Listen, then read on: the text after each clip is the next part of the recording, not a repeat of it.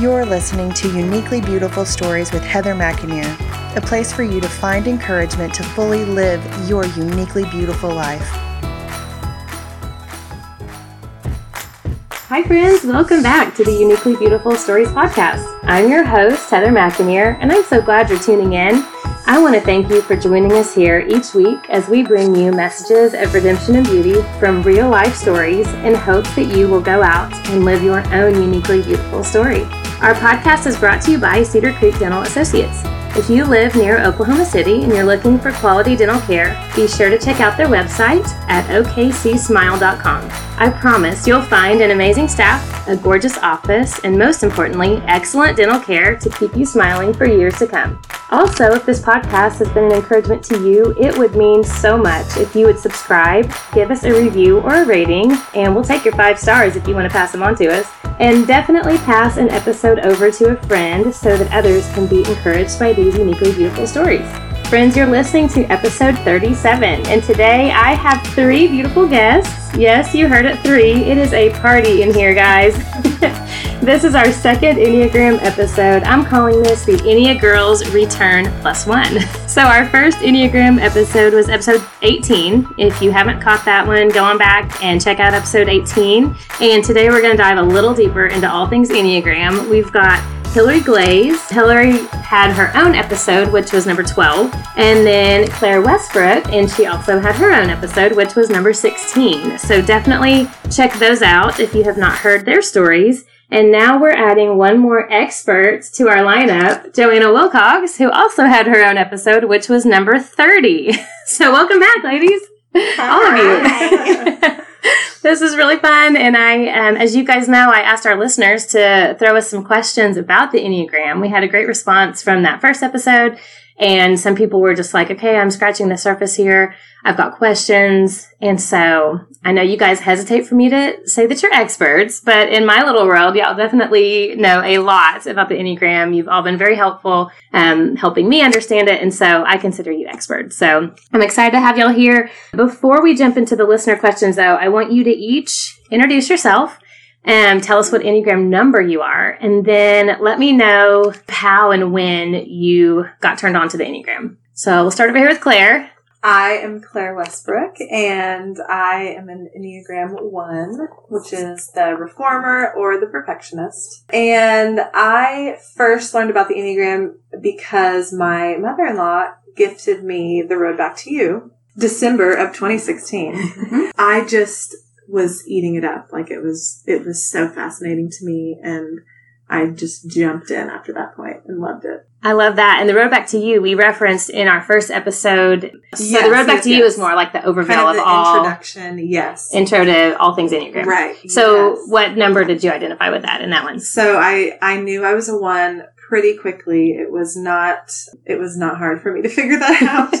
um, but it, there were so many different little pieces that resonated. Like there were just little things that sealed the deal. And that was 2016. So was about three years now. You've been Yeah. continuing to learn and grow and dive Yeah, in. Yeah. Awesome. Well, we're glad to have you. Yeah. What about Hillary? Hi, I'm Hillary Glaze, Heather's sister. Don't remember where I first heard it, but I kind of was hearing about it. So about six years ago, I picked up the Enneagram, a Christian perspective. And I did not do very well with that book because when I read it, I thought I was a nine. And I wouldn't say a nine is the furthest thing from me, but I am a seven, uh, which can be known as the enthusiast. If I would have really read the book, I don't think I could have landed on that. So I read that book and thought I was a nine. Then I thought possibly I was a two. and then, um, really actually, I think once I was able to be ready to hear the information, I mean, I think I, I was open and willing, but I think maybe I just wasn't in a place to really be self-reflective or um, hear the information in the right light. But I had a wonderful friend, Claire, to walk through some stuff with me, and then um, after talking with her a little bit, and then reading a couple more books, mean, the seven just makes all the sense in the world. I am so not surprised that you said six years ago because to me that feels like that was like before anybody knew who what it was.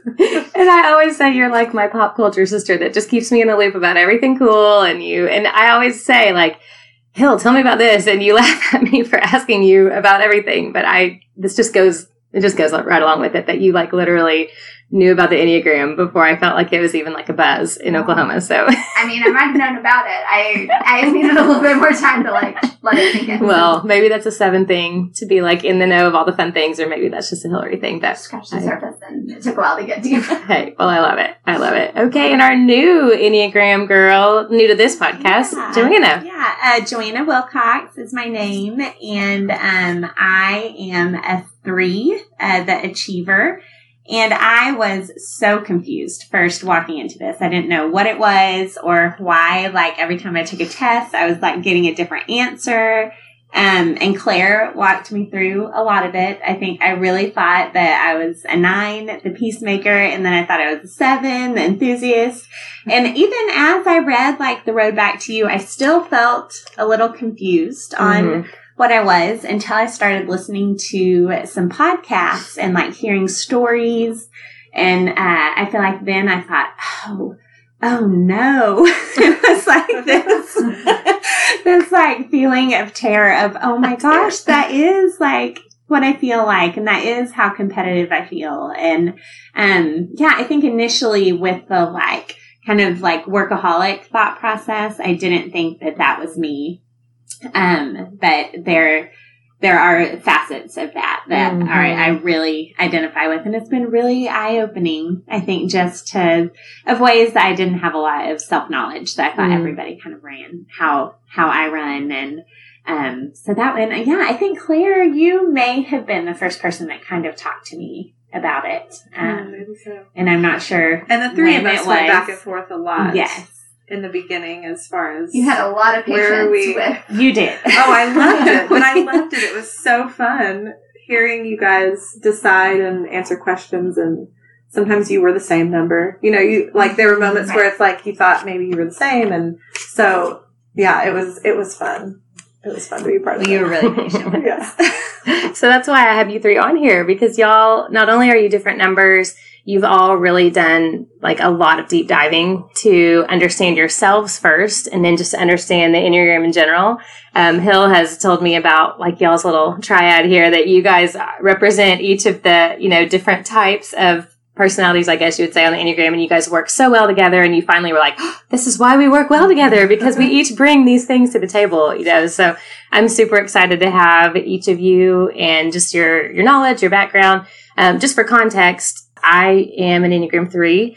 And on our first podcast, I thought I was a one, a two. So I'm hearing a theme here that we all kind of had to, I mean, Claire, you discovered pretty quickly, but, um, Hillary, Joanna, and I all kind of had to do a little bit more digging. And Joanna, I'm like you. When I, I heard achiever, I just didn't feel in my head it was like like a woman in a boardroom or something, you know. Um, so I just wrote that one off at first. I think it's funny that or interesting that you and Hill both said maybe a nine because I have also heard that like specifically Christian women will think, oh, I'm a two or I'm a nine. You know, those are qualities that you know these are the things we think we need to bring to the table. And so, um, so if you're listening and you heard the first one, I am not a two. I am a three. and I at first even thought I was a three with a two, re- two wing. And we'll get into all this. Now I actually feel pretty confident that I'm a three with a four wing. And even that I kind of hesitated a little bit. Just, I didn't feel like I fit that whole thing. So we're going to get into that, listeners. We're going to get into how, do, what do you do when you identify with different numbers and what do wings mean and all that. So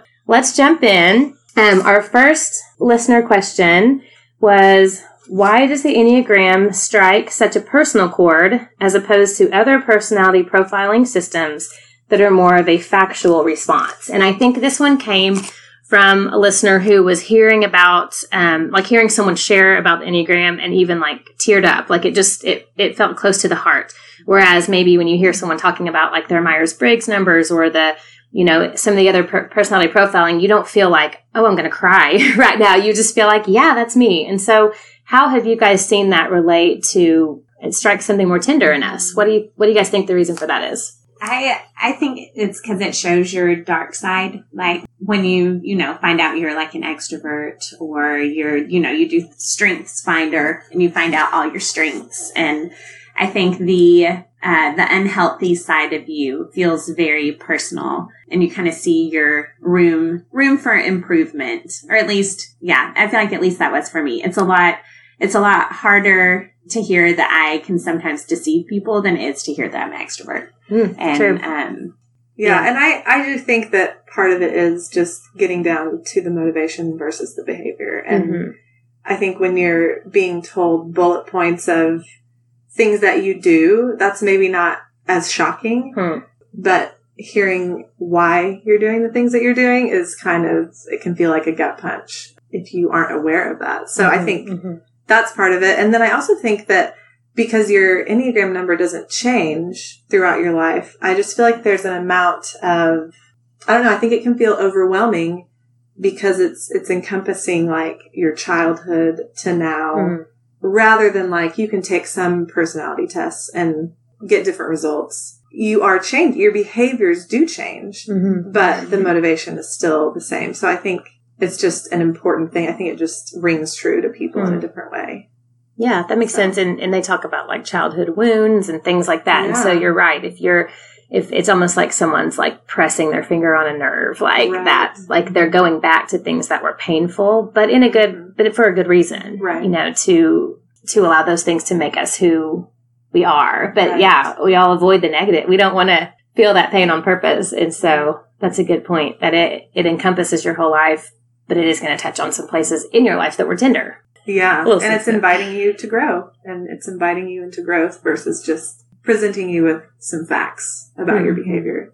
Um, well, I know for sure I have been one that has teared up hearing people talk about their Enneagram. Uh, and part of me was even like this understanding that I'm not alone. Like when I heard someone talking about how they respond in a situation or what they're thinking or what they need from others, and they're saying out loud what's been in my head. It's interesting how it touches on those things.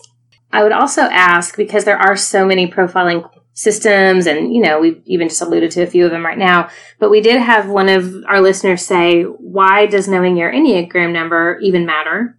And then a second listener said, Why is it such a big hype right now? Because as we talked about in our first episode, the Enneagram is not new. And we gave a little bit of background in episode 18. So you can go back to that. It's not new, but it is, it's really popular right now. We've talked about why, how it resonates with our heart, but like, I guess let's even go back further. Like, why does it even matter at all? How has it been helpful, I guess, for you guys to know your Enneagram number? And then maybe following that up with why do you think it's become such a cultural buzz right now?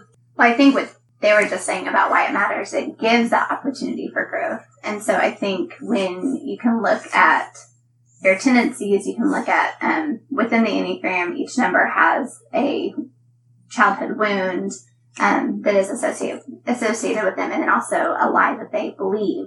And so, I mean, that gives such room for grace for yourself and grace for others, and then room for growth for yourself, and then helping others on their own journeys. And so, I mean, I think kind of piggybacking on the previous question, but I think the reason why it matters is because it's not the gospel and it's not perfect and it's not a thing that any of us are going to camp out and say, well, that can't be true because it doesn't fit in with the Enneagram. But it offers a template and it offers a way of understanding possibly and a lot of times actually um, what's going on in your inner workings. And so then that can draw you closer to the Lord. That can draw you closer to other people. And then again, just give you that own self awareness that very often we can be blinded to. I mean, hopefully we're all looking to be, you know, healthier and in lots of areas in our lives, but it can just pinpoint those things that maybe we have the blind spots for. I, I love just to jump on what you said, just the empathy that it gives helps me with for other people of Mhm. how maybe they handle things differently than I do, or maybe them like withdrawing from a conflict is I can like see the benefit of how that like, I don't know, I just like it has really helped my empathy factor grow to think, why did they maybe do that? And Mhm. like, what are they afraid of, you know, that made them make this choice? um, helps me not feel as frustrated. I think when Mhm. I'm entering into like some kind of conflict. Um, so I kind I keep thinking I wish everybody just kind of had like their numbers that you could say, oh, okay, you're acting like this. Yeah, on your head, so we can know. But yeah, just helping helping me be more empathetic and look for a way to be more empathetic instead of frustrated. I think. And I've heard Ian Cron and even uh, I was listening to the Brene Brown uh, special on Netflix. But this idea of, you know, what is the story that you're telling yourself? What's the narrative that you're telling yourself? And I feel like the Enneagram kind of lets you know what that has Mhm. been. Maybe you've been unaware, Mm-hmm. but then you can, like you're saying, Hillary, you can identify the lies that you've maybe been believing. You know, for a one, it's like I I don't have to believe that I have to keep being good enough and that I have to work to be good and I have to, the Lord loves me that I'm a daughter of the king. You know, that is that's my identity. I don't have to work to be good, but that's a narrative that's been played out. Um, so identifying that and knowing is is the story I'm telling myself true? Is that also what my friends want of me? Like, do I have to be good enough for my friends? No, that's not that's not what they believe about me. Mhm. So identifying it and then being able to move past Mhm. that is so helpful. Hmm. I love that you all mentioned the growth aspect and then even the relational aspect of it. Because I remember on our first episode, Claire, you um, quoted, I think it was Suzanne, that um, basically said the Enneagram doesn't put you in a box, but it shows you the box you're in so that you can get out of that box and, or, you know, work within that, the lie you're hearing, you know, the thoughts that are in your head. And um, and Hill, you even alluded to how um, it brings you closer to the Lord because He's He's made us all, and He wants us to have this understanding of who we are in Him. You mentioned that too, and and what are these lies from the enemy that we're believing? And so I'm thankful that you guys all brought that up um, because I would say, you know, there have been like those are probably some of the cultural negatives of, you know, well, the Enneagram just tells you like all these things about yourself, and then you just sit in that but that's not the case. Like mm-hmm. it's for growth. It's Right. for empathy. It's for change. Um, and then again, you mentioned how the Lord uses the Enneagram and I've heard you, like Hill, you said it's not the gospel. And I have heard people say, you know, oh my gosh, it's such a buzz right now. People are putting too much emphasis in the Enneagram and not on God, you know, but mm-hmm. he made us all. Mm-hmm. He wants us to live a healthy version of ourselves through him and his grace and his strength. And so this is a healthy tool. It's not the end all be all. Um, but why do you think right now there's such a cultural buzz, both positive and negative? Like why this resurgence 30 years after the fact or whatever? I mean, I think we're always excited to hear about ourselves. Just bottom line, you know, I think we're always, even though there are painful things that Yeah. enter, I think in some ways we all like these kinds of things, you know, to feel known or to feel, to even just look inward for a second. Yeah. And not even in a negative way, but just to look inward and, and identify some things. So I, I don't know, there, I think there is just, there is a natural desire in I think a lot of people just to figure things out about themselves. Um, hmm But I don't know why specifically, you know, the Enneagram has suddenly blown up. But Yeah. Because it is interesting that it's Mhm. been around and Yeah. that now is the big surge. hmm and I do think things are so polarized, and the Enneagram is is something that moves against that. Yeah. And so I think there's like a natural desire to please let's find compassion for Yeah. one another and please let's be able to see some gray and find ways to meet one Mhm. another where we are. And the Enneagram is a great path to figure some of that out. Yeah, that's true. It's a good unifier, you Mhm. know, and, and you guys have all said it brings empathy for others. So goodness, we all need that in Yeah. the world right now. well, speaking of the Enneagram, like bringing unity and helping us to see each other and, and, um, offer in empathy, there are people who, who struggle with maybe taking a test or doing, you know, reading a little and thinking, oh, I'm a two, oh, I'm a nine, oh, I might be this. And so let's talk just specifically, because we may have some listeners that are just jumping in here on this conversation. They didn't hear the first one. They haven't really gone full into the Enneagram. And so let's take them back and explain, first of all, well, and this was the question from one of our listeners. Um, she said, What Enneagram quiz do you recommend, and why am I getting different results from different ones? And so I think this will be really great for you guys. Just walk us through that whole path to this knowledge. What's funny is I wrote none on my notes. yeah, the one would say, Yeah. uh uh None. Um, although I did, I did initially take a test and, but I got a two. I scored a two. Okay. and that that is my wing, but it is not my core number. Um, what's funny is that I totally nerded out, and I was I was telling Joanna and Hillary weeks ago, like I just want to take all the tests that are out there and record my results. Just to prove that Yeah. this is not helpful to take the test, um, and I did. I got, I did get one a few times. Mhm. I did get two a few, several times. And I've gotten six and I've gotten four. You know, it, it isn't gonna nail it down because you can't always identify motivate. You just can't Mhm. identify motivation in a written test like that. And just hearing you say that, just knowing you as a friend and a person, all of those make sense if you're just looking at personality. Yes. Like you are musical, and so obviously you have a creative side, which would be a four. You can tap into your emotions. You can tap, you know, you like that's definitely part of being a writer and um, Right. writing lyrics. And then um, a two, obviously that's your wing, so Right. that's helpful. A six, you shared on your first podcast about your anxiety piece, Yeah. you know that that you've been through in your life, and so obvi- actually that all makes sense if you're just looking at personality. So that's a great example. Right. Well, and then one thing we all talked about was even just the kinds of questions that are asked. There was a question on one test that said, I have tended to, and it was, you know, focus on others or focus on myself. And my instinct was focus on others. But my reason for that isn't necessarily because I'm like thinking about how I can serve them and meet their needs. It's because I'm thinking about what do they think of me? How are they perceiving me? Do they perceive me to be for good things and doing the right things? And then Hillary said, I think you said I would have answered that the Oh, same, but for a have. totally different Yeah. reason. But yeah, for a whole host of other, like, kind of maybe a little bit of that same, like, what do you think of me? Um, but a little bit of like, how can I help you? But not out of that two mindset, but maybe Mm-hmm. out of helping you sounds fun right now. Or, Right. um, yeah. So it's just, and I think you said the same thing. Yeah, yeah. I I had thought I I want you to like think like admirably of me, like to Mm. admire the fact that I'm helping you, not for it to necessarily be the good thing or the fun thing, but the admirable thing. And Hmm. so that was like the it was all the same behavior in all of us, like helping. But what motivated us to help was all so Hmm. completely different.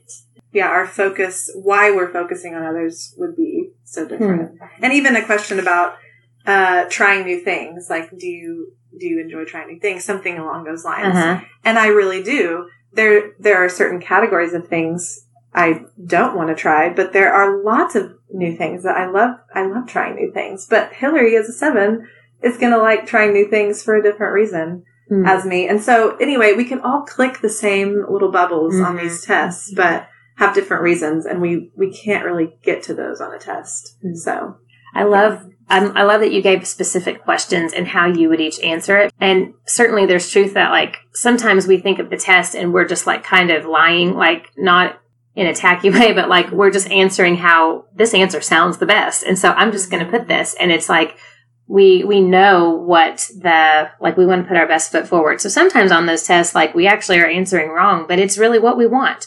Um, but other times we're answering 100% how we feel, but we're, t- the way we take that question is like you just explained three different ways to take the same question and then none of those were wrong answers. So you're all going to answer whatever, like you said, click the bubble and the test doesn't know how your head was taking that answer. It just knows, oh, she clicked yes, I think of others. And so that's a great example. So, do you think the test is um, a useful tool at all, or and you may all three have a different answer, or do you think like stay away from the test altogether? If there's a listener who hasn't even taken the test, like what would you say, or do you think it can be a helpful tool at all? Yeah, I mean, I would say I would I would stay away because I do think I just think it can lead you the wrong direction. And even I mean, even I was saying I was reading a book, not taking an assessment, and I heard certain things, Hmm. primarily the the title of the type nine, the peacemaker. I was like, well, I hate conflict. It must be a peacemaker. Yeah. Um, but and then not really looking at the other tendencies within that type. Um, but yeah, if you score highly on one, then you could hold that a little bit tightly of like, well, I like these things about that type, so surely. And really, I mean, if you're trying to morph yourself into something that you're not, it's not going to be helpful at all. True. Um, or you may just end up super confused, like Claire, if you get take different tests and get all these different answers. And I think every time I've taken a test, I come up completely even to seven nine every time. Now, for me, it would be easy to look at those three types and find where I am and where I resonate. But you know, it took some time, and I mean, to me, I don't like to waste time, so that seems like maybe not a good idea. Well, and I even had, when I had thought that I was a nine, a peacemaker, I kept thinking like, oh, this is great. I'm like a really healthy nine. I'm so healthy. And I think like sometimes we want to be like the healthy number that we read. And so even like taking a test, I guess I would encourage people if you think that you are a really healthy version of your number, you probably are the wrong number. um, and so maybe look a little bit more because I think we all are doing this really pretty average is what we talked about the other night. That we're all kind of averagely sitting in this, um, and that this is where we get to grow. And if, if you're coming in really healthy, from a test you took, maybe like read some more and see if there's something else. Mm-hmm. And the only place I do think that maybe a test would be helpful isn't actually for the result, but more the questions that are asked. Like, I think that would be something to sit around maybe with your friends and look through, talk about those questions together. I think that would bring up some good discussion and maybe even separate out some numbers that you aren't or that you are but that to not really care about the results. Like, I think the meat of it is figure out those questions and then talk about them with other people and ask, like, how would you answer that? Well, why would you answer it that way? And that might help you get to your result, you know, better than getting a result at the end of the test. Okay. So, Makes sense. So what I'm hearing is if if you truly want to know about the Enneagram, if you truly want to know your number, this isn't just like, hey, quick test, am I an extrovert or an introvert? Am I this or that? Like this is actually going to be a self actualization journey, you know? Mm-hmm. So, and I know this, if, if someone has not like gone head, head first into this, you might be feeling like, oh my gosh, this is a lot. Remember, these ladies have been like on this journey for three plus years. So this is not one of those quick tests that you're going to take and then be like, okay, I'm an extrovert and I'm going to move on. This is something that you are going to continue to realize nuggets of truth about yourself and then work through those with the Lord and then just keep growing. And that's why as we dive into these next couple questions that our listeners had, these become very important. So one listener said, can you explain what wings are? Which we just barely alluded to at the very end of our first episode. And then another listener said, if I really resonate with two numbers and they're not by each other, so it couldn't be a wing, how can I dial into which one I actually am? So this next part, I want you guys to really get into more of the Enneagram details. And there are things like stances and subsets and all of these things. And so I want you to walk us through um, as simply as possible. Just give us an overview of how listeners can can really dive in because I think that's where you are able to figure out. As I learned more about the three and the four, I was able to go, oh gosh, I'm a three with a four wing, not a two with a three wing, and but it was it was that more detailed information. Yeah, so simply put, wings are going to be on either side of you, and just like a bird needs to fly with wings, you can't have be a two with a seven wing because that's not right next to you. And I love Claire has said before, it's the flavor of your type, and so it's not changing your motivation. So for me, my wing is within my same triad. So I am a seven with a six wing. I would still be within that fear triad, but if I were a seven with an eight wing, that moves into the anger, it's not that you're a seven that's in both triads. It's that you are still in your same group and you just have some of more of the behaviors of that other type. It's not changing your motivation. It's not pulling from a whole lot other than some personality aspects. And the wing is what can take on form differently through your life. So I am more tended to go towards the six. I have a little bit more of awareness of dangerous situations or I'm, um, I loved, there was one podcast I listened to and it was a seven with the six wing and she said, I'm going to plan the party, but I'm planning it on the sidewalk. We're not doing it in the middle of the street. and that for sure, when I heard that, I thought, oh my word, I, that is me. And probably not going to go bungee jumping. I'm not going to do these extreme things that even sometimes hearing a seven with an eight wing makes me think, ooh, am I a seven? Because they, they would do things or possibly think things or react ways that I don't. But it is because of just this other flavor, these other things. And also we're all individuals. Right. So if you hear someone who's you know, your type and they have this whole other life experience, that's great because that is our own uniquely beautiful story. Um, and Perfect. so, way to tie that in. I love it. uh, so, um, but you also can, when I am showing signs of growth, that would be tapping into that eight side. So as I'm able to have healthy conflict, as I'm able to stand up for justice, as I'm able to kind of move into what that challenger could be, that is showing growth not only within my number, but also within tapping into that other side of the wing.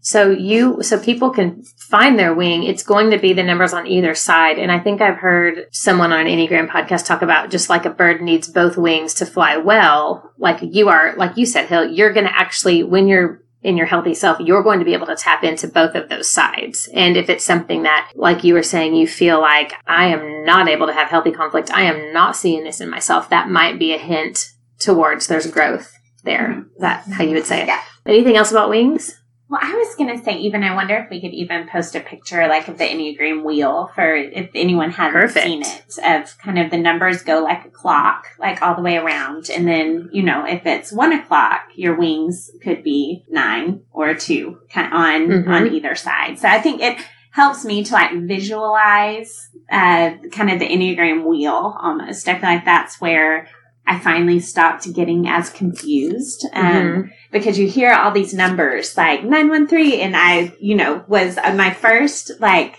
thing I ever sat in with Enneagram. I had the sheet and as people were talking, I was like looking at each direction Uh-huh. that where the number was. I think that might be helpful if you don't know anything about the Enneagram. Yes. And you're listening to print off the little, I don't know, is it called a wheel? Is it a clock? What is it? It's a think it's mental The picture. Enneagram. Yeah, I I don't think know the what name the of it exact- is. is Well, and also, I I think in the beginning, it's important to not feel like you have to figure out your wing. Mhm. Like I think that can almost cloud your number. If you're just trying to figure out your number, I think you're going to be doing fine. So I think if you're looking at it, reading everything, trying to figure out, well, am I a this wing this or a this wing? Like I think that can make it trickier. So really just focusing on your number first and then looking at wings.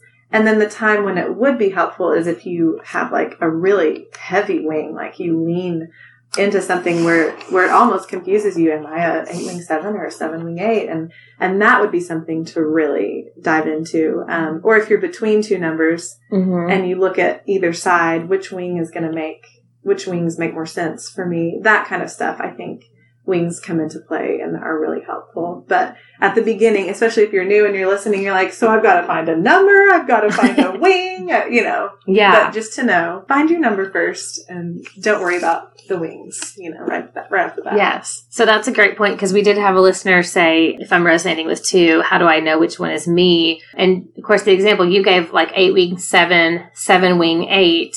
Well, a good like litmus test on that, I guess, would be so if you're a seven, you would also resonate a little bit with the six and the eight. If you're an eight, wing seven, then you would also actually resonate with the nine as well. And so maybe looking at the numbers on either side of both of those and see, okay, which, which two on either side do I resonate a little bit with? Those are probably going to be, so then that one number that's smack in the middle would be your primary number. And so that's a good, but like you said, you, I mean, that's a lot to like get into the wings, but maybe just looking at those numbers on either side to say, okay, which mm-hmm. two speak to me a little bit. And then as far as if they're not next to each other at all, so they're not going to be wings. I mean, we all had examples of those. Mm-hmm. 9 well, nine and one are by each other, but like two, nine, seven. And you've kind of already hit on this, but just, just for one more clarifier for this particular question, how would a listener dial in to two numbers that aren't even next to each other? So stance, I think, is the best way to go. And so there are three stances,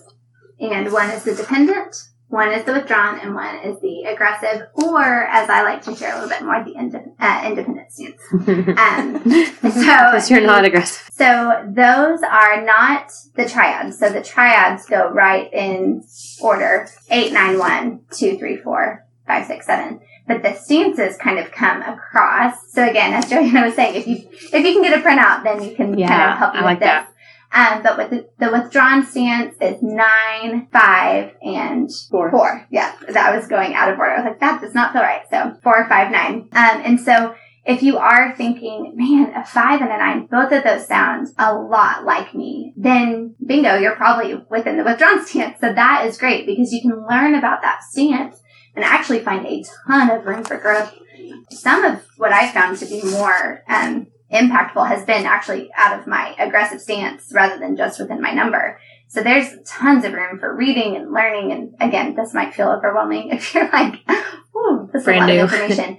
um, but yeah, if you're within, and like even Claire was saying, three of the numbers that come up really high on your tests are all dependent. So then yes, that's one, a, two, and six are yeah. so there you go. It's like okay, you are obviously, yes, in the dependent stance, yes. So there are just a lot of things that those three numbers share, which again was probably why they came up on these assessments that can be really helpful for you to, once you have that, then you know, well, there's six other numbers that I'm not. And then that can kind of help you get in. And if you're between two numbers that are in two different stances, like you guys were talking about being, Yeah. am I a seven or a nine? Well, those are different stances. So then I think the work is to learn about stances, figure out what, what if that feels true? What if it doesn't feel true? And then that will probably lead you further in figuring out what your number is. And another part of the stances, which we I talked about before we started recording, we could spend a third episode talking about orientation to time. But the stances also have their own orientations to time. So the withdrawn is in the past, the dependent is within the present, and the aggressive is in the future. So again, if you're between two and you think, well, I'm really future oriented, but I'm between a two and a seven, well then again, that would click. You're a seven rather than a two that's within this uh, present processing. It's how you're taking in information. It's how you're assessing the things that you need to do are very much within that present moment rather than the past or the future. Gosh, even as you talk about this and the wings, I mean, I feel like I'm getting more of an understanding of why, going back to our very first question, like, why does this strike such a nerve? Why does it strike a chord in our hearts and where we feel like, I don't know if you guys have had this experience, but sometimes I'll hear someone who's a three and they're sharing and I'm like, this person is literally in my head or they are reading my journal. And I think, I feel like this kind of answers the question of why is the Enneagram maybe a little bit more personal than some of those other personality profiling systems? Because yes, you have nine numbers, but then you have also wings on either side. So if you look at the options of the wings you could have, that makes actually 27 different options. So this really does give a lot of room for individuality. So, you know, I think we can feel known and understood as we hear all these different flavors. I think one of you said that. And then, you know, as you're talking about, it also clarifies our orientation to time. So why am I always so focused on the future? Or why does the past trip me up? Or, you know, why am I so in the present that I run late all the time because I'm just all here? You know, like these are things that are in our daily life and you don't think about it being a part of your wiring. So then when someone starts talking about it, it's like, oh, bingo, that's me. And we talked about in our last episode, like there's shame, there's anger. These are things that we don't really necessarily love walking around talking about. But when you understand that, oh my goodness, I'm not alone. This is act, and this isn't something wrong with me. This is actually a part of my wiring that is there for me to experience growth. That's really freeing. So we're now we're tapping in, tapping into like spiritual truth and so much about how we are wired that it is personal. You know, it feels, you feel very known and understood. So I really appreciate that hill that you brought to the table just with stance orientation of time. Like Claire said a minute ago, if you're new and now you're feeling like super overwhelmed, please don't. You have got time to process all of this, but we just want you to know the Enneagram has a lot of depth and that those can be clarifying uh, factors in dialing into your number. Well, and I even feel like as we're talking about like just understanding more of the kingdom of God through this, I think if you even just read through the Enneagram and try to think of traits of God with Mm. each of the numbers, that like brings you closer to the Lord. If you think of like the way that God improves things, if you think of the way that God's helpful, if you think of the way that like God will be victorious in the end Mm. and all of these things, each again shows you just how much God loves us that he created us each with a powerful attribute of his own. You know, we've Love talked it. so much about the dark side and the hard things, but then also you get to see like what your strengths are and how you can use that for God's kingdom and how like you are like your father because Mm. of this. So I don't know. I even think if you don't know what your number is, it can help you think about ways that your friends remind you of God. Mm-hmm. Um, I mm-hmm. love that. Yeah. Yeah, and he is expressed in all these ways. These 9, 27, you know, 45, like he's All expressed infinitely, you know, and he, he is. He we are all made in his image. And so each and every representation of the Enneagram with all their types and wings is a rep- representation of God's great qualities. Mm-hmm. So I love that. Um, it makes me think of a silly story, but I'm going to share it because I think you guys can understand this as Enneagram lovers. But Um, a few years ago, I was hosting this party and it was like a pretty big event and it required like multiple tables and just all these place settings and all these things, all these details. And as a three, I loved it. I'm like, great, I can get this done.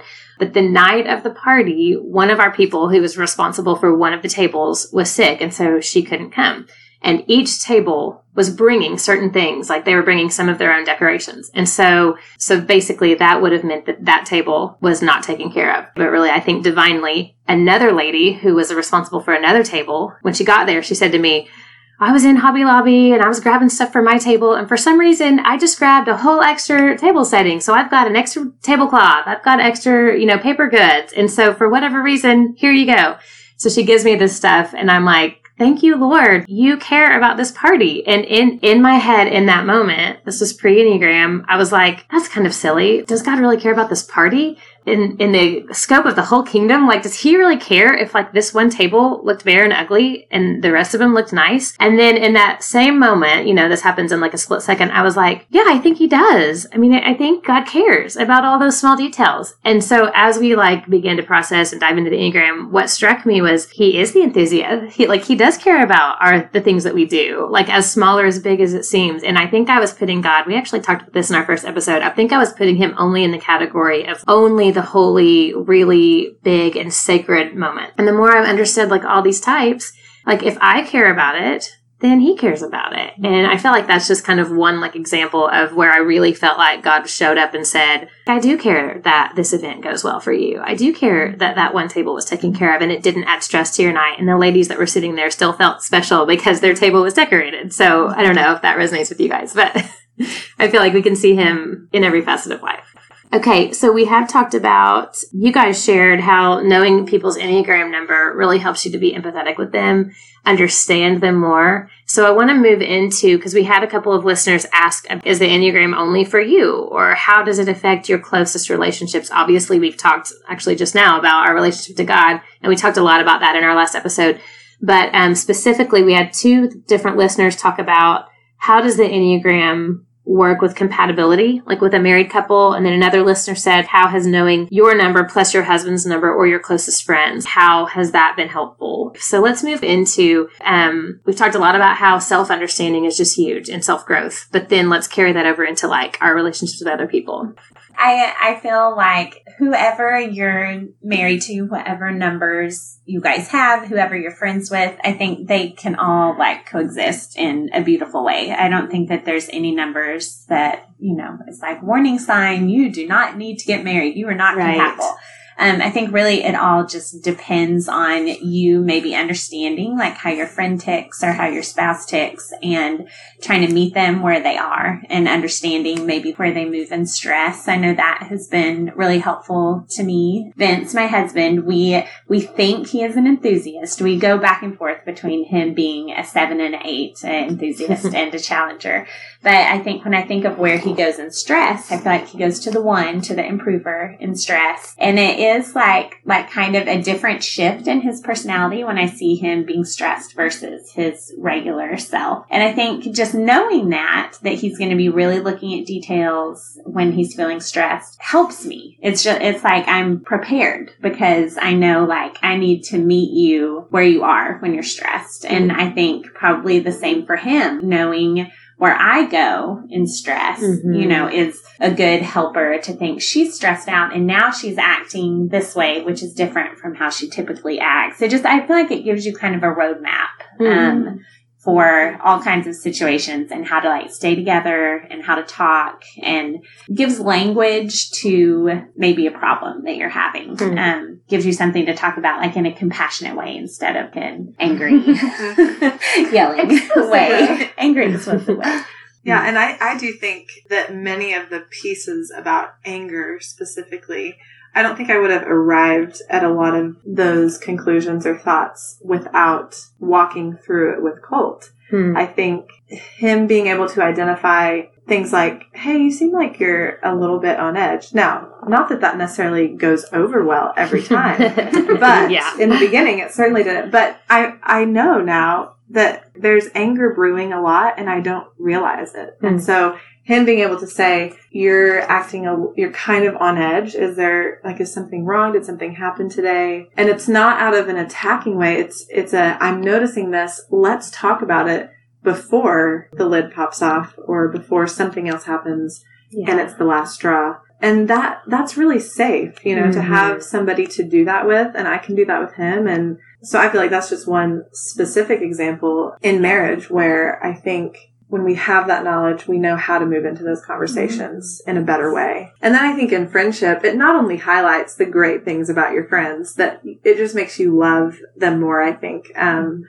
I just find qualities in my friends that I think, uh, I would just be lost without that quality. I'm so thankful. But specifically, as I was driving here, I was thinking about one of my very good friends who is an eight. And I asked her for permission to share. I was like, obviously I'm not going to say your name, but can I, can I talk about you?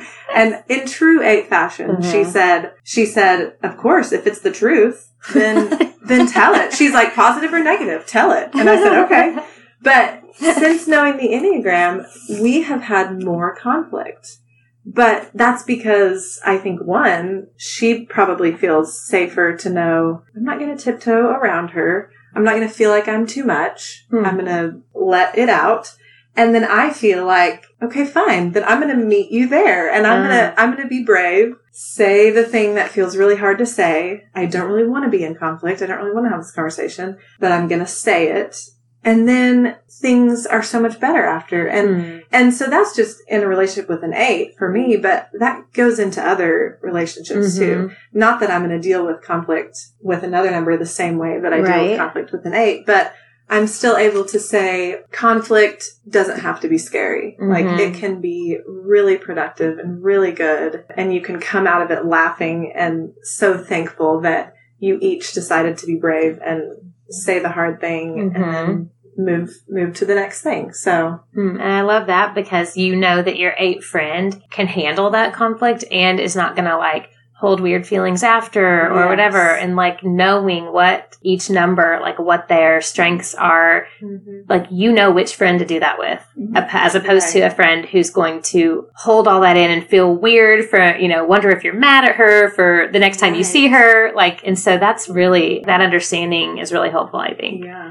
And isn't Cole, is he an eight? Yes. Okay. I know I've got a lot of eight. yeah. Yes. So probably though, you know what it feels like to process with an eight. And so that's what helps you know that. So like if my husband processes this way, this friend is going to have some of those same tendencies. And so I feel Right. safe here. Like we can go here and have resolution and be fine. Yeah. And she's done thinking about it when it's Yes. over.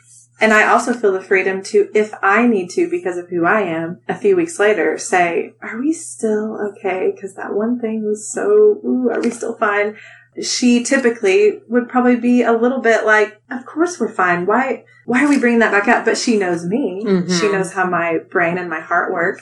And so that's okay for me to ask that question. It's fine. And she's like, absolutely. We're totally fine. I haven't thought one bit about it. So Mm. yeah, it just, it gives you so much more grace for people, more room. So Joanna, you are a three. You're married to probably We- a we seven. think a seven. And then Claire's a one married to an eight. And then Hill, what about your? well, to I mean that just needs to go into a whole nother hour of conversation. But we have not talked about subtypes. Okay. But there are man, if you just wanna be so geeky and live your life only talking about the Enneagram, you can dive real, real deep.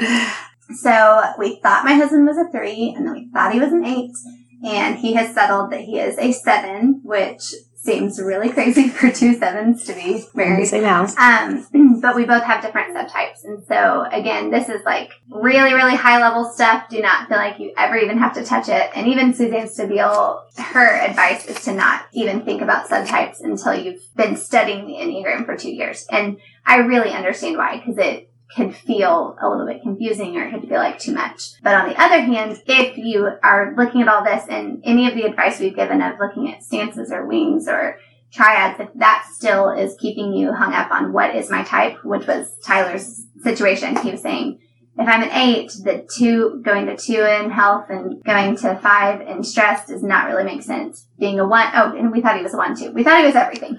Um, one, three, and eight. They all just seemed confusing. And so, um, once he heard about the self-preservation subtype was when it just clicked for him. And so there are three subtypes and they're the same three for each type self-preservation, social, and then sexual, or it could be one-to-one if that makes you feel uncomfortable. And so we are two different subtypes. So I'm kind of between. I thought I might have been the sexual, but the more I learn about the social, it kind of sounds a little bit more like me. And he, there's no question on him. Whatever type he is, he is self-preservation. um, and again, those are just these things of the way that that make you tick. Um, it's not necessarily going to be something that that changes everything other than if you've really struggled to find your number, this may be that last little layer that could help you figure it out. And will you touch just for one second on going somewhere in stress and somewhere in health? So each type has their own stress and security. And um, the one, they go to seven in security, um, which means that we share a line mm-hmm. that I would go there in stress. And so it stays the same in this really beautiful, orderly, which honestly, that's what I was thinking about when we were talking about God. Like, even the way that the Enneagram is set up is this beautiful order that just mm. is like, he's so smart. And of course he's smart. So each one has their stress and their security, and then that shares your line with that other person. So again, looking at the image of it would kind of help. Uh-huh. But this is another thing of if you're thinking, man, I just,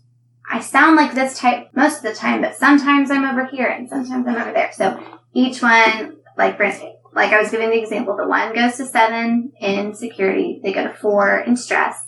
Um, and I love, I mean, we've mentioned Ian Cron and Suzanne Stabile quite a bit. We all think that they're really, really wise and have done the work in this, but I love that Suzanne says you you need both of those numbers to be a functioning person. And so there's a lot of language you might hear health or unhealth. You might hear I've heard like integrate into this and disintegrate yes, into this. You know. Yeah, so that you may hear different language, but it's all talking about the same thing that you have arrows going to different places. For me, being a seven that goes to one, that helps me function. I mean, I could not be a seven at all times. I'm going to need that five that I go into security and I need that one tendency to make certain decisions to do certain things. But Claire and I are going to look very different in the way that we tap into that one and that we tap into that seven. That's great. And thank you for, for clarifying even like, I think when we hear the word stress and security, we immediately think, so if we're healthy, then the stress one just doesn't show up at all. Like we're over that. Stress is, is a good natural part of everyday life. So mm-hmm. stress doesn't, or even unhealth, like it doesn't necessarily mean that you're functioning in a crazy, diseased and sick way. It's like we all, like you said, we all have that in our even daily life, but especially like in a month or in a calendar year. Sure. Like we're going to have those stressful moments, but God has wired us that we have a, we tap into a part of our brain and a part of our functioning that mm-hmm. gets more things done or withdraws a little bit or, you know, whatever it is, like every number looks different. So I'm glad you mentioned that. And if you do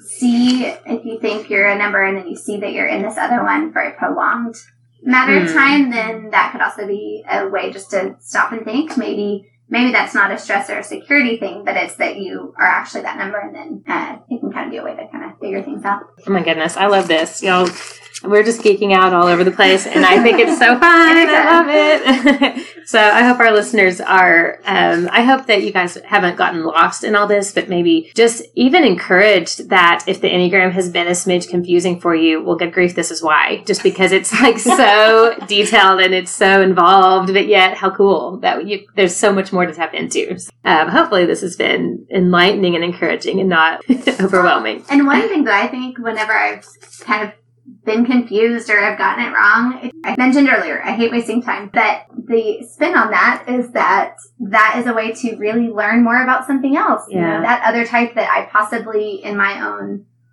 tendencies wouldn't have spent a whole lot of time learning about nine. Well, now because I thought I was one for a little while, I learned more about it. Yeah. So it is a thing like don't think, don't get discouraged if you thought you were one and then even don't be embarrassed if you've told people you're a certain number yeah. not. I mean, it's, it's a journey. It's a really fun way to just learn about each other and learn more about yourself. And it can, it doesn't have to be a something that once you've said it out loud, you have to die to saying that you were that number. Oh, so you guys are all like very enthusiastic about the Enneagram, obviously. I'm sure that as you're going through life, it's kind of hard to not bring it up. It's kind it's probably and you know, if if you know Suzanne Stabile, she'll say don't type other people and we really shouldn't. But every now and then I mean, the more you learn about it, you're talking to someone, and as they're saying things in your head, you're probably thinking, "Oh wow, like that sounds like a three, or that sounds like a six. Um, although you're you're supposed to not say that out loud. But we did have a listener, and I love this question, and I think we'll end here because I think you guys can relate to this. But we have a listener that was like, "How do you balance your enthusiasm towards the Enneagram when not all your friends have jumped on board? And how do you not bother anyone by bringing it up, but also as such a healthy tool, you probably want to share it with all your friends? So how have you guys found that balance in your circles? Well, I'm certainly glad that we have each other. I feel like I think first find some people that you can talk Yeah. about it with, and that they're not annoyed and frustrated and ready for you to move on. But yes, it can be annoying. It can feel exclusive. It can feel like you're just putting way too much weight on it if you talk about it a lot to people who aren't interested or who have learned a little bit and don't care, and they really don't want to hear you talk in numbers um, they really just want to be human with you. And so I feel like I was telling them the other night that I feel like the Enneagram is, it's like a menu of questions to ask people in conversation and in relationship. And so if I'm talking with someone and they're going through a situation, I can,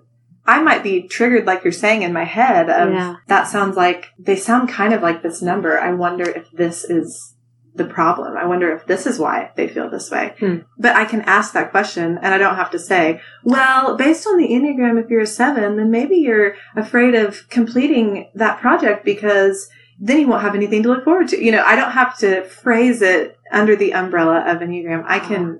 Use it as like a menu of questions to ask people and and learn more about them. And it's not disingenuous. It's i, I really do want to understand people and i love hearing people's stories and all of that but not everybody wants to talk about numbers. So use it as a tool and leave the jargon and the language out, but then do find some safe people that you can Yes. let it out, let it all hang out and, and talk, you know, talk all your Enneagram nerd language. So, Marco yeah. Polo the day. yes, Marco Polo the day way. Absolutely. And if there is someone that you really want to be having the conversation with and they either have not seemed interested or it's not really resonating with them, then sharing your own story can kind of be that segue of, Mm. hey, this is how, you know, how this has changed me or how this has illuminated this thing about me and even possibly giving them the road back to you or the path between us and just say, hey, would you read this chapter about me? I think it could help, you know, you to understand this. And then Mhm. as Suzanne Good. Stabile says, typically people don't just want to learn about you. They are going to flip around and try to figure out themselves. Yeah. And so, you know, just inviting them into the conversation. But yeah, I mean, nobody wants to be friends with a know-it-all or somebody who like won't stop talking about the thing that you don't want to hear about. And so, Mm. you know, if it, if it's an important person, then maybe trying in a gentle way. But then again, if you can just find one or two people that are open to talk about it, and even for us, when I've had these things of, I would love to be talking to so and so because I think this is their number and this is the story. But even just venting that out to friends that understand it feels good enough Gets for it me. out. It's like, okay, well, I've said it and that person doesn't really seem interested right now. And that's great. Like we can still be friends and Of course. not, you can, you can be my friend and not care about the Enneagram. it's fine. Yeah. Um, yeah. Yeah, Vince was really, really uninterested. Um, my husband Vince. And I think kind of as, as I was kind of discovering things about myself and saying, oh my gosh, you know, like, I didn't realize like I am so horrible at taking criticism, like criticism, it like I can't like hold it in me. And he, like all the things I was describing, he was like, yes, you didn't know that. And so I think that he's like, I deal with this every day. Oh And that as he saw, I think a lot of things being like true about me and, uh, you know, things I'm working on and still not good at, but trying to kind of work on. I think it has given him like language for me. Yes. And so I think that like he's opening a little bit up to it just in like, not in talking about numbers. He, he doesn't Mhm. like the numbers. But in just like the questions and the kind of how to move towards each other in conflict or how why on vacation he like makes us live in two different time zones so we can have like the most fun of a Oh my gosh. vacation. It's like, oh, it's just nine o'clock at home, but it's 11 o'clock here. And then in the morning he switches time zones. so we're like up earlier. Oh my Um, and so so just kind of understanding the the little like idiosyncrasies about ourselves and not even like Claire said, not even having to talk about it being the Enneagram, Mhm. but just giving you giving you like rhetoric and positive rhetoric and you know, just good words to say Mm. to each other, um, I think is helpful. And everybody likes nice talk, right? Yeah. Surely. Absolutely. Surely, no matter what number. Right. No, I love that. And I do hope that after this conversation, there has been more clarity gained and we can see that this isn't just like a cultural buzz. This isn't just like a popular thing right now. This has actually been like a, a system that has stood the test of time and it's really enlightening and it's deeper than just you're this or you're that. And so hopefully, well, like you said, as people see your story, as they see how the Enneagram has helped you as a person, they're going to be like, well, goodness, I want to be a healthy person. And so this isn't just saying, do I like crowds or do I, am I, you know, do I like to be by myself? Or this is actually so much deeper, so much wider than that. And it's, it is really more for like health, growth. And then there's spiritual connections, there's relational connections. So it really is a lot deeper. And I think when people just hear these numbers thrown around, they can kind of get the wrong idea about it. But you guys are awesome. Thank you so much for being with me today. Are there any Yeah. So of course. Any last things we left out or any things you guys would add about Enneagram in general? I think we hit it all. We hit it all? Yeah. all right. Well, before you guys go, as you know, I like to end asking what's making your life beautiful. So I'd love to hear, other than the Enneagram, or you can say the Enneagram, but for you three today, what's making your life beautiful? Well, I'll go first. You can see the other two are processing. Yes, this was not in my notes. I know. So just clarifying for all the listeners. Yeah, we, we, we, the alerts are going off. Was not prepared. The was sun is always ready. I'm like, what is beautiful? The sun is shining. Hillary, when she leaned in ready and you and I like back to it on the microphone. Yeah. yeah, give me like 10 minutes in a quiet corner by myself. Uh, well, I on Sunday, I am leaving to go on a fantastic Mhm. anniversary trip with my husband. So that is definitely making my life beautiful. And I maybe in true seven form, uh, since it's a future event and we have been looking forward to it and planning for it. Um, it is for sure the thing that I am really, really excited about. And knowing that my sweet three babies are going to be taken care of. Oh, yes, they will. My sister and my mom and my mother-in-law. So our sweet little village is That's right. holding down the fort. So. We're coming in. We're ready for all the fun and all the playing and the snuggles. all right. I know I threw it on you guys, but what's making your life beautiful, Claire or Joanna? Well, I, I think in like future thinking fashion, when you said that, I was like, oh yeah, I know but it's making my life beautiful. Uh, my boys have been at Kanakuk uh, this week. My oldest, this is his second year, and my youngest this is his first time Aw. at overnight camp. And I am like really looking forward to what God showed them this week. And we Mhm. pick them up tomorrow. Um, and I'm just like really, really looking forward to it because Mm. last year, the night that we picked them up, Reese, my oldest, he shared the gospel with Parker and he became a Christian in our hotel room last year. And so Oh it was just like so neat and so powerful. And I feel like I have that same kind of sense of anticipation going into tomorrow of Aw. what did God show you and how did he, you know, speak to you while you were at camp. So Cool. that's a good thought. I love that. That's good. yeah, I mean, I think this is a, it feels like a really simple thing, but lately, uh, and Colton and I talked about this the other night, but lately we've just had a lot of free evenings. There just hasn't been a lot going on, and that has been so nice. Like just to put the kids to bed mm-hmm. and then have the freedom to decide what do we want to do? Do we want to watch something? Do we want to talk about something? Like Yeah. just having the freedom. Um, we, ha- we just haven't had a lot of events to busy our schedule, and so that has been very life giving and just a fun way to spend the summer. And it's light longer, so you feel like you know you can go and sit outside or whatever. It Yes. just feels like you have more day, and that is great to me. I love it. Yeah. Oh, I yeah, I agree. All three of those things are really fun. Mm-hmm. well, thank you once again for being with me, ladies. Just loved it so much, and I know we're, we're going to get great response from this because you guys were just full of wisdom and encouragement, and so down to earth. You made something that could seem really heady and overwhelming. You made it feel very doable and realistic. So thank you so much, and listeners, thank you for joining us and being with us on this Enneagram journey. And really, our highest hope, whether it's the Enneagram or some other vehicle, our highest hope is that you are learning and growing and leaning into who you are, who God's made you to be. And as you learn more about yourself, you're definitely better able to live out your one uniquely beautiful story. Thank you for listening to Uniquely Beautiful Stories with Heather McInerney. Share this podcast with a friend and subscribe so you'll never miss an episode. Now go live your own story.